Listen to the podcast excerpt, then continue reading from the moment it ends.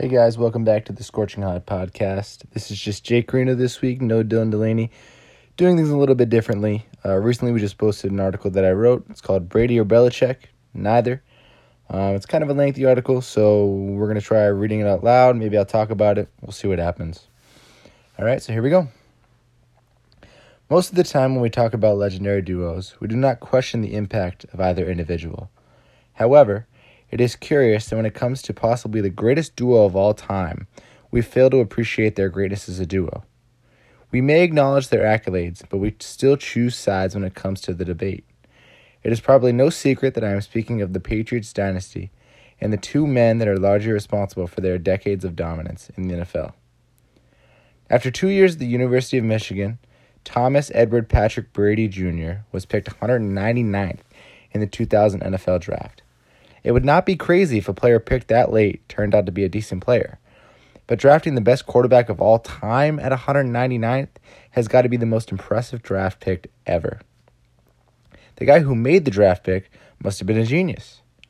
After missing the playoffs twice in a row with Drew Bledsoe, Brady's brilliance on the field gave New England fans hope and the opportunity to praise Belichick for making a franchise renewing draft pick.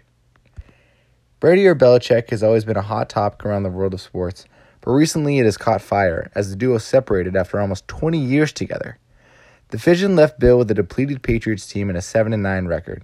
Meanwhile, Brady took his talents to what was formerly known as Tampa Bay and took one of the world's worst franchises, or the worst franchise in Major League Sports at least, to the Super Bowl, and won it in his first year with the team. One of the greatest athletes of all time, or one of the greatest coaches of all time. Who was the catalyst for the dynasty?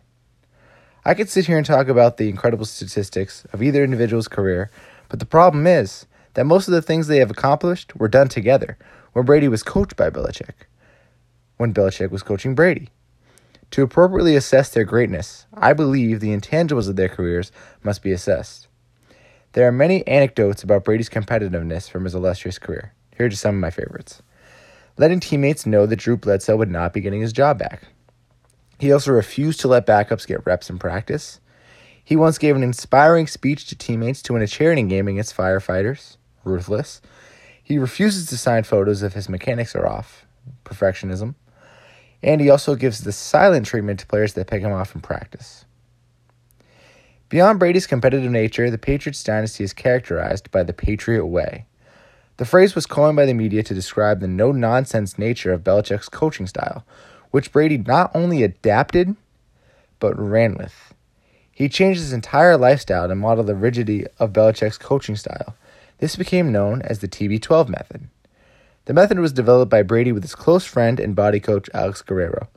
The theory is centered on the notion that for good health and prolonged athletic performance, we need our muscles to be pliable. Brady and Guerrero developed a nutrition plan and exercise routine based upon this principle to prolong his career and to share with others. If playing quarterback at a high level for 20 seasons does not prove its effectiveness, maybe winning a Super Bowl at 43 will. Obviously, winning the Super Bowl without Belichick is an achievement that tilts the scale in Brady's direction. However, one may counter by pointing out that Brady was able to do so by recruiting an all star cast to play with him. Every Buccaneer that scored a touchdown in the Super Bowl was recruited by Brady. Guys like Gronk, AB, and even playoff Lenny. How did he get these guys to buy in so easily? Being an incredible leader with six Super Bowl rings might have helped him. We must remain curious, though, as we must consider how Brady achieved these things. Is the quality of leadership taught, or is it innate? That is a debate for a different website and a different podcast. But I'm sure no one would argue that Belichick's formality and ability to influence others rubbed off on Tom. His coaching style has become notorious among the sports world, working his way up from a special assistant on the Baltimore Colts to the head coach and general manager of the New England Patriots, with positional coaching and defensive coordinator positions sprinkled in between. As his talents as a coach became more apparent to the public, his no bullshit attitude started to be highlighted as a reason for his success, as well as his hard shell. From our point of view, Belichick uses his typical one liners to keep the media at bay. It is what it is. The past is the past. Stats are for losers. And the most famous, we're on to Cincinnati. An attitude like this comes off as harsh, but there's no way to know how Belichick is during practice other than player accounts. Here are a few that I believe highlight his effective coaching style. This one is from Roosevelt Colvin. He could be on another field and come running over because he saw that the key guy on a, on a kickoff return missed his block. That dude's a walking football encyclopedia. I tell people all the time if you ever had a conversation with him about football, it would be one of the greatest conversations you ever had in your whole life. And then this one's from Aqib Talib. Once, in practice, Brady threw a seam ball that was intercepted. And Bill, man, he chewed Tom out, saying, You got 130 career interceptions, or whatever it was, and half of them are on this route. You keep doing the same shit over and over, and this is what happens. Belichick brings the same attitude to practice that he presents to the media, but instead of resenting him like the media does, most players are motivated by these methods.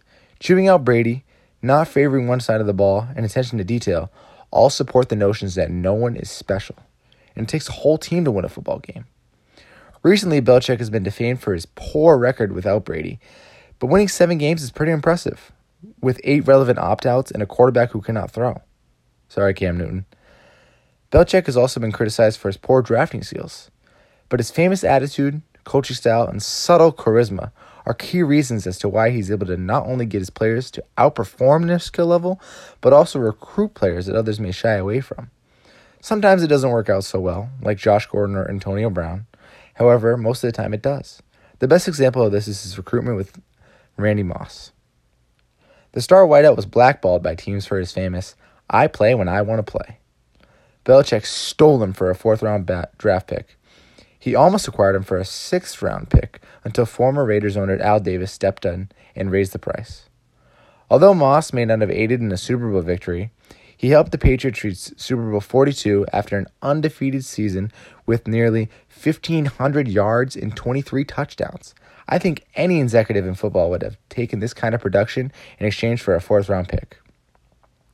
Before you say that Brady was the reason that Tampa Bay became an island for misfit toys, it was Belichick that taught him how to recruit. Before you say that Brady's discipline and authority were the reasons that notoriously mistake prone Buccaneers bought into his competitiveness and specificity, specificity, remember who Brady was coached by for 20 years. In no way am I saying that Belichick is responsible for Brady's greatness. Brady would not be the player he is today without Belichick, and Belichick would not have gained this much respect as a coach while having a player as great as Brady to lead the team. Who mattered more to the Patriots dynasty? The easy answer may be to say that they were both responsible, but the truth is, it was neither of them. As each individual's greatness grew, Foxborough became too small for both of their egos to coexist. The divide started long before the media noticed. But who was able to keep it quiet and keep the duo together? Mr. Cheddar himself, Robert Kraft. Jeff Benedict, who's the author of The Dynasty, talked about Kraft's mediation between Brady and Belichick in an interview with Forbes.com. Here's the excerpt. He has to have a different relationship with Belichick and Brady. In Brady's case, Brady wants approval and appreciation, like any player, but maybe to a greater level with Tom. And he's not getting that from the coach. That's not the kind of coach that Bill is. Robert fills that.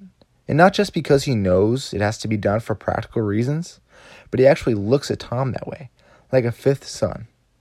Then at Foxborough, he gets to go into dark rooms with Bill Belichick and study film and basically learn from the master. That's the trinity here. Kraft has the familial relationship with Tom, and with Bill, it's different. His nimbleness and ability to have those relationships is what stretches the Brady Belichick relationship further from where it could have gone on its own. Uh, if you haven't checked out that book, definitely check it out and also check out that article. Both are great pieces. I'm going to go ahead and wrap things up now. Brady and Belichick were relying on each other for their success. Although Brady reached the pinnacle for a seventh time, this time without Belichick, his greatness was not bred, but it was sharpened by Belichick. There's no question that Belichick is a great coach. Without the perfect prophet to preach his gospel, does he still win six rings?